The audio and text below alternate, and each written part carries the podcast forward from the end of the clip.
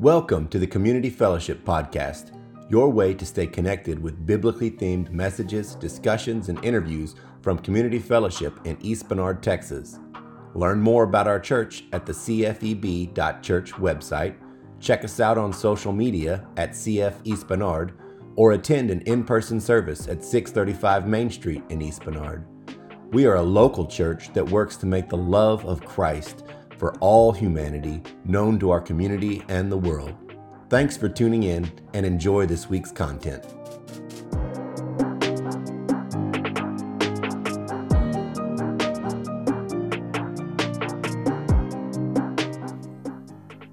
As uh, we've already heard, the Medina shared with us this morning, today is the third Sunday in Advent, and it's that time of the Christian year where we look forward with anticipation to the certainty the truth that Jesus is going to come back. He's going to return and he's going to make all things right. And as he establishes his kingdom here on earth. And we've been looking the last few weeks at uh, how Jesus' presence with us as Emmanuel should change us.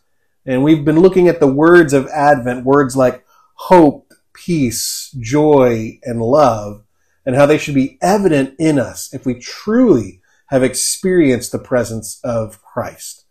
A few weeks ago, for example, we looked at how the hope we have as God's children is that our gloom, the gloom of sin, has been removed. And Jesus, his life gives us a light as an example for how we're supposed to live this life. And then last week we looked at how the shepherds responded to the gospel message that God was making peace with mankind.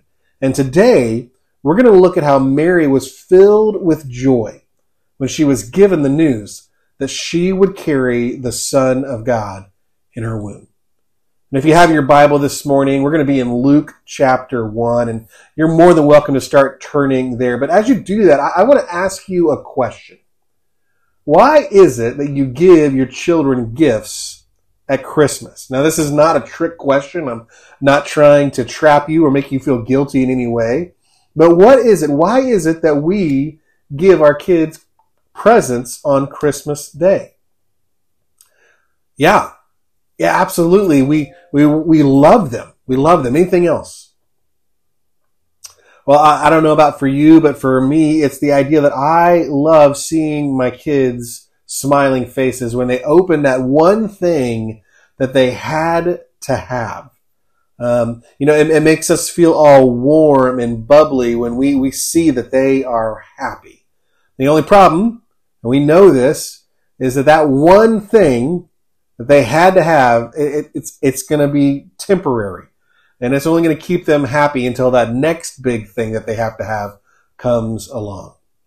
You know, when they were little, it was the action figure, or maybe it was the dollhouse. But now, Everyone knows what they want. It's that iPhone 15 or 16 or 17 or wherever we're at. Well, this morning, as we look at Mary's song, we're going to see that happiness and joy are not the same thing at all.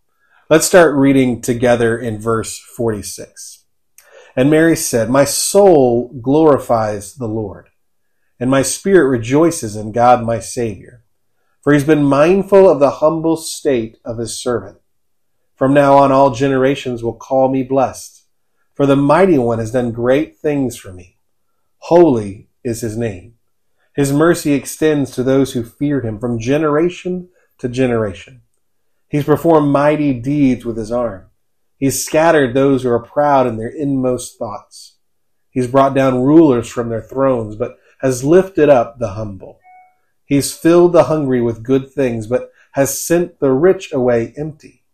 He's helped his servant Israel, remembering to be merciful to Abraham and his descendants forever, just as he promised our ancestors.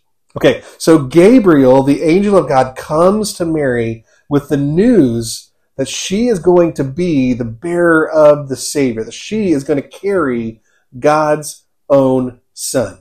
And that God is choosing her to bear the very Son of God.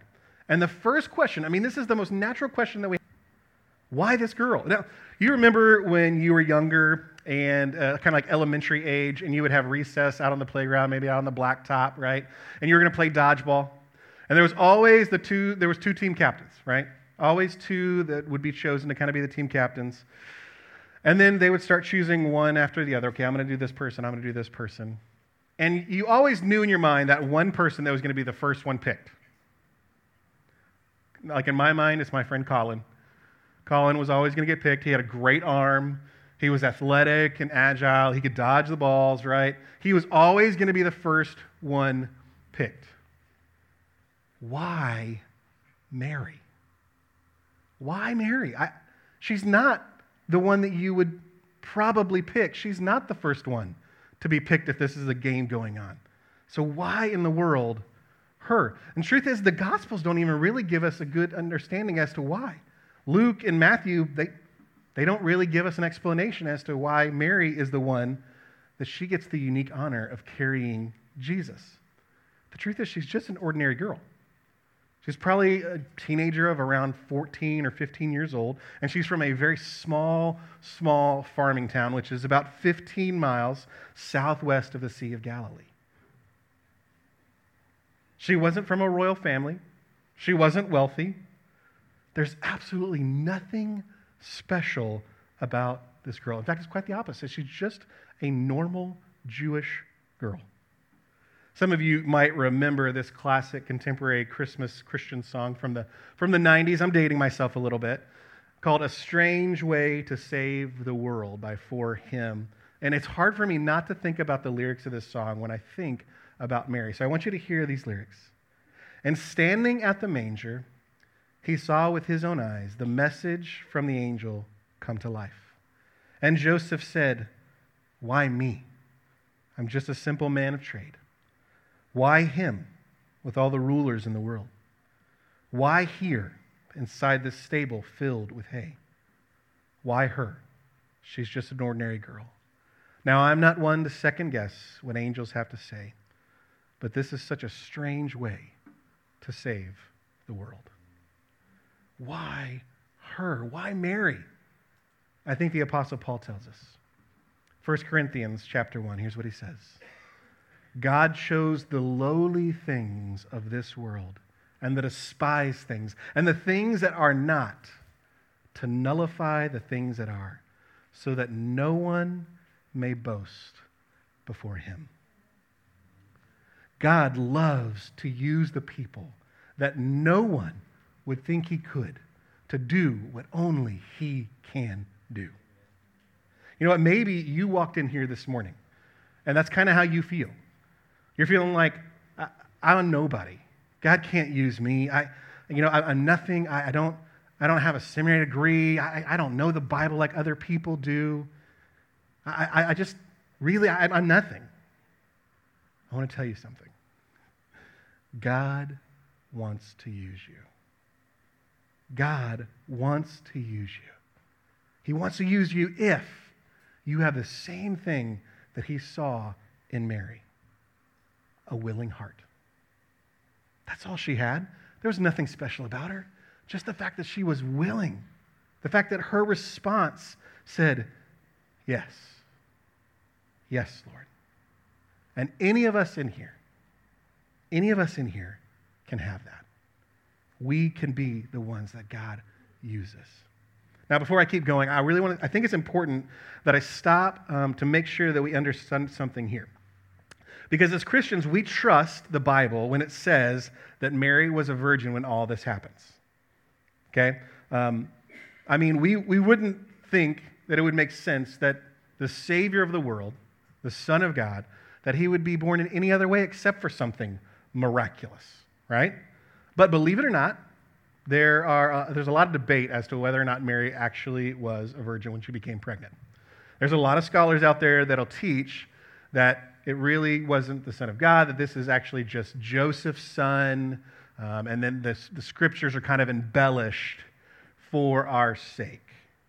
And that's what a lot of scholars will teach. But I want to say this at Community Fellowship, we affirm that the Bible is the inspired Word of God and that the, in the original manuscripts, they are without error. They are errorless. So when we read in both Matthew and Luke, and by the way, there's a lot of details that are really trying to say, hey, she was a virgin. If you go back and look at that, it's like over and over again. It's not just one time. There's many times where they're trying to make sure we understand that they did not have a physical union until Jesus was born. They're, they're trying to make that very clear for us. So we believe when the scripture says that she was a virgin, we believe that wholeheartedly from God's word. And some of you might ask this question. You might be like, why does that matter? James, why does that matter that she was a virgin? Is that really that important anyway? Yes. Here's why, okay? Because for Jesus to be the perfect sacrifice that we needed him to be, to take away our sin, he cannot have the guilt of sin in him. He cannot be guilty of sin. And so, as Christians, we believe that we aren't just sinners because we sin, we sin because we're sinners. Hopefully that makes a little sense. We have inherited the guiltiness of sin through Adam. Listen to what Paul says. This is Romans 5. Sin entered the world through one man, Adam, and death through sin. And in this way, death came to all men. So all of us are born sinners, and therefore we sin. In other words, I do what I am. You and I are sinners. We were born into sin. Jesus could not be for him to be the perfect sacrifice that we needed for him to be. We needed for him not to have the condemnation of death. Now, here's what's more remarkable He's born without sin because he is born as God's son, not Joseph's. Okay? But then he has to choose not to sin for the rest of his life. He has to make that conscious decision. So, in that regard, he becomes the new Adam. He's given the choice. And so he becomes the new Adam for us.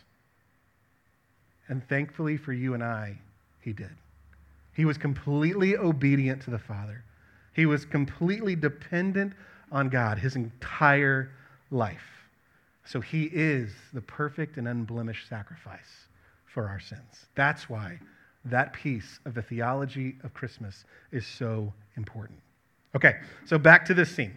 Okay, so can you just imagine Mary here? You're, you're trusting the angel's word that you are going to be the bearer of God's son and that you're uh, going to help accomplish the mission of saving the world by, by birthing this child. Okay, but there's only one problem you're engaged to be married, and the child that you're carrying doesn't belong to that man. That, that's not good. Joseph had every right through Jewish law to stone her. He could have killed her because of what had happened. Enter angel, Joseph's on board. All right? But still, imagine the ridicule. Imagine as you're coming into Nazareth together, this woman that's pregnant before marriage. Again, completely socially unacceptable. And it's this small town, y'all. It is a very small town. Nazareth is small. Like you think EB is small? Nazareth's like a fifth of EB. It's real small, okay? So word got around real quick. And I can just imagine as they're walking through town, you have those older ladies who are giving that look like, hmm. Did you hear? Oh, I heard. right? You've got the old man just going, oh, What is that young man thinking? And then you've got friends that are like, Are you guys really going to do this? You're, you're re- like, you serious? Like, you know, like you're going to be kind of shunned in this community, right? You know that that's what's going to happen. It wasn't the easiest of circumstances for Joseph and Mary. Yet God had led them there. God had brought them to that place. And it's here that in this idea of difficult circumstances that I kind of want to camp out for just a second, okay? Because you see, our definition of joy often gets conflated with the definition of happiness, with our idea of happiness. We associate the two with each other, but that's not quite the way it is in Scripture. It's clear that in the Bible, they are not one and the same. Happiness is dependent on our circumstances. That's why we can say when they get the Christmas gift, kids are happy. But then a few minutes later, they're not happy, right? But joy is not about our circumstances at all. Joy is not dependent upon what's going on around us, it's not impacted by that. Joy is not dependent at all on us at all. It's not dependent on us.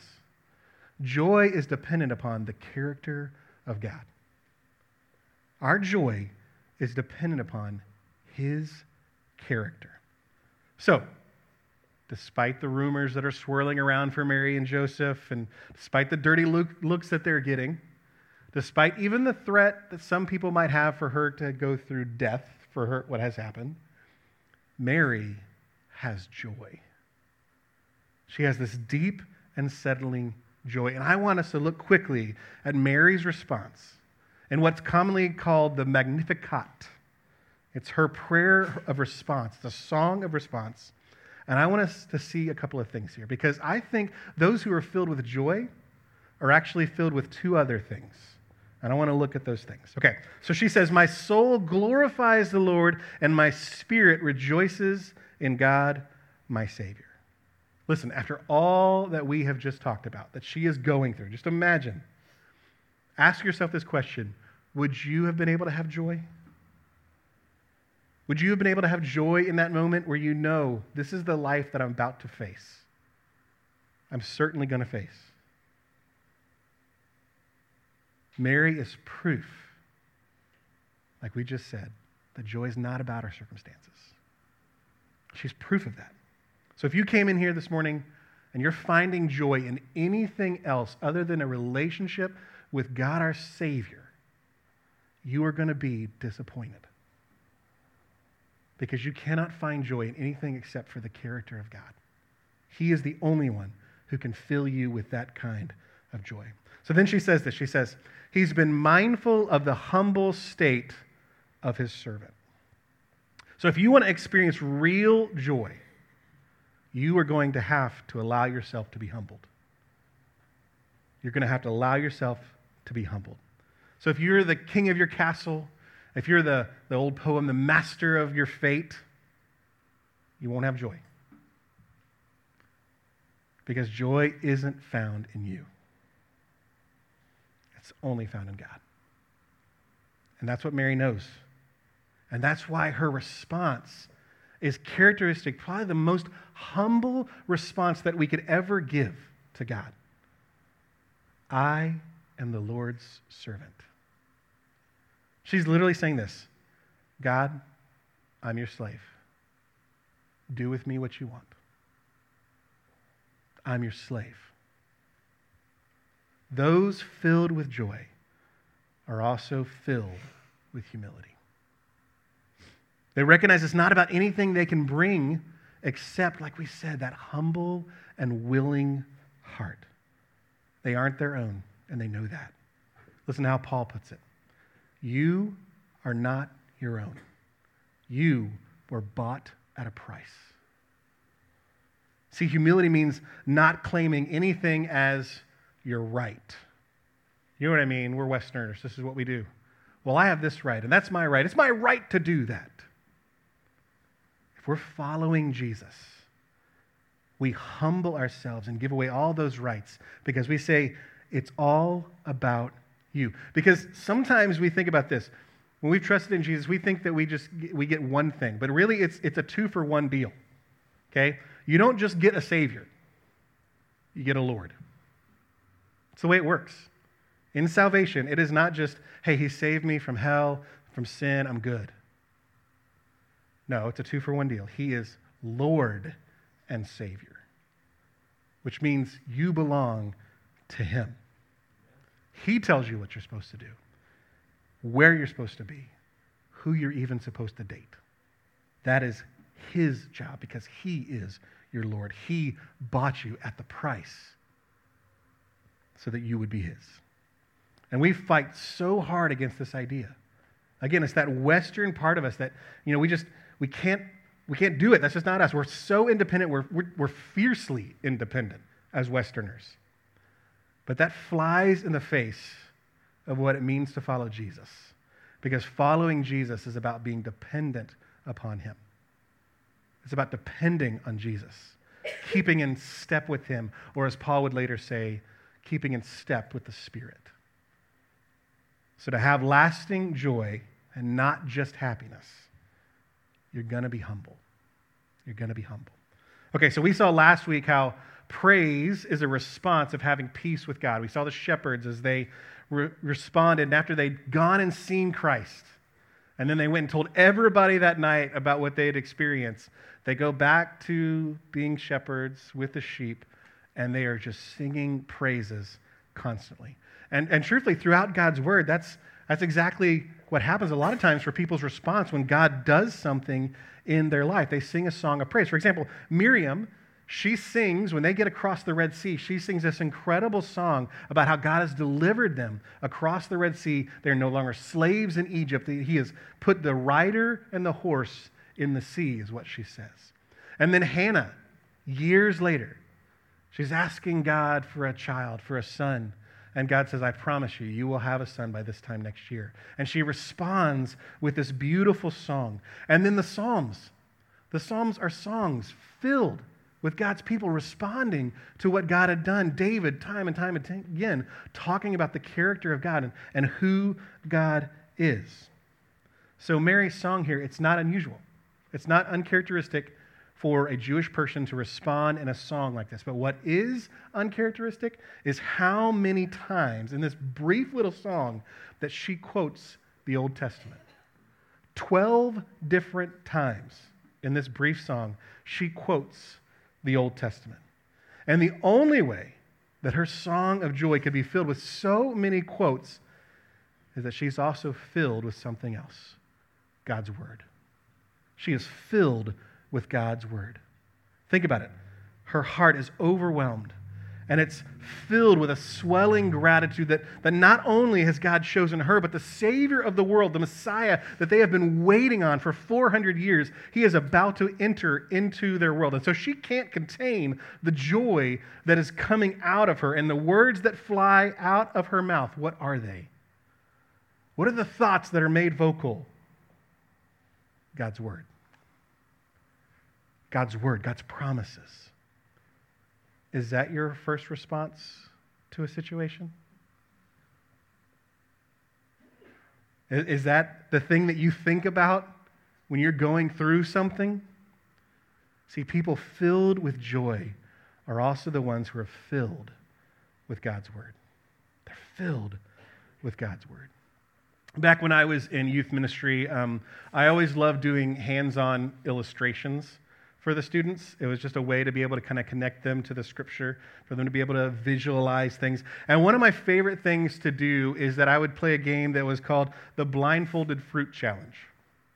And so what I would do is I would just choose a couple of just regular fruits, apples, bananas, oranges, and I would put them in front of some contestants, and then I'd blindfold them and have them come out and sit down at the table where the fruit was. And I would say, okay, listen, I bet you can't guess what fruit you're about to eat. And they would say, oh, okay, this is going to be a good challenge. It's going to be some exotic, unique fruit that I've never had before. Okay? And so then they would kind of feel it a little bit, and each one of them, this kind of this puzzled look on their face kind of came over their face. And then I said, okay, go ahead and eat it. And they'd take a bite, and an even more puzzled look would kind of come over their face. And so then one by one, I'd take off the blindfold and I'd say, oh, I'd ask them first, I'd say, what do you think that it is? And they say, it's an apple. And I'd say, remove your blindfold. And they'd be like, it's an apple. They were kind of off put by the fact that I had just put regular fruit in front of them.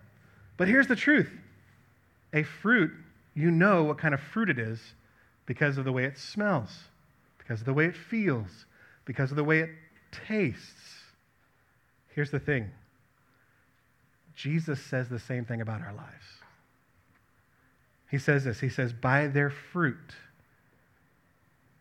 do you have love, joy, peace, hope? Are these the things that are part of who you are? By your fruit, you will recognize them.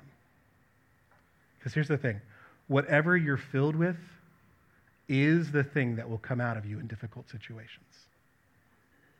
Whatever you're filled with is going to come out of you in difficult situations. Is it going to be God's word? Which undeniably is going to turn you into this incredible and infectious joy. If you're filled with God's word and you know the promises of God, you can't help but have undefinable joy because he has given you every good thing. And you know that he is a keeper of his word and he is a keeper of his promises. Now, look back at, at the beginning of Mary's song. I want you to see, last little thing, where is her joy rooted? Where does it come from? Again, it's not herself. We said that it doesn't come from us. It's not her circumstances. It's not even in the privilege that she's going to have in carrying Jesus as her son. That's not what she says. She says, I rejoice in God, my Savior. So even the very one who is going to carry the Son of God recognizes that she needs a Savior. She recognizes that she needs a Savior, that her sin had separated her from God. We are all in that same place. Our sin separated us from God, and that is why Christ came. That's what Christmas is about. It's a beautiful story. It's a sweet story about a sweet little snuggly baby wrapped up. But the truth is, that baby was born so that he would go to the cross and suffer and die in our place for our sin. That's the real meaning of Christmas. That's the story of Christmas. That he came so we no longer had to be separated from God, but that we can have a relationship with him and be filled with the type of joy that Mary experiences here. So if you're here today and you have never trusted in what Christ has done for you on the cross, I can think of no better time than today and right now to make sure that you understand that truth that you make him not just Savior, but you make him Lord. For others of us in here that we've trusted in Jesus, I'm just going to ask you a couple of questions. What are you filled with? What are you filled with? Is it humility that says, Lord, I don't belong to myself, I belong to you. And whatever you want me to do, I will do it. I am yours. Is His word always on your tongue? In every circumstance, are you able to proclaim God's word over your circumstances and your situations? Or maybe it's your friends. Maybe they're going through difficult and hardships. Can you proclaim God's word over that? Because they need it just as much. The word of God gives life. That's what He does. He's a life giver. And finally, do you find yourself overwhelmed with joy? Because God has chosen to save you. All of us in here, we talked about this last week. That has to be our response. Overwhelming joy, overwhelming gratitude to where our hearts just sing. Maybe this morning, as we close out together, maybe that's all you need to do is you just need to tell him how grateful you are that he chose you, that his love extended to you and that he chose you. Let's pray together. Father God, I thank you for this morning.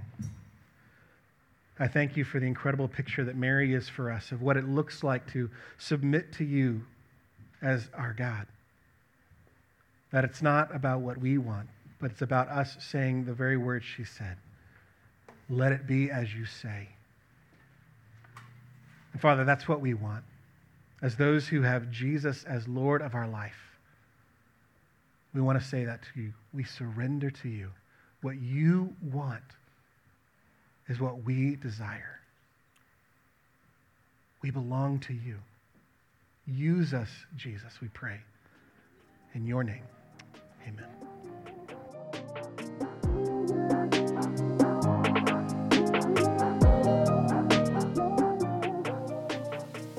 If you have questions about this week's message, or would like to start a conversation with someone about what it means to walk with Christ, please email pastor at cfeb.church. You can find earlier episodes of our podcast on our website at cfeb.church, where you can also give online to help support community fellowship in our mission to reflect and share Christ's love. We can also be found on many major distribution platforms like Apple Podcasts where you can subscribe to stay connected. Thank you again for listening. Now go out and love one another like Jesus did.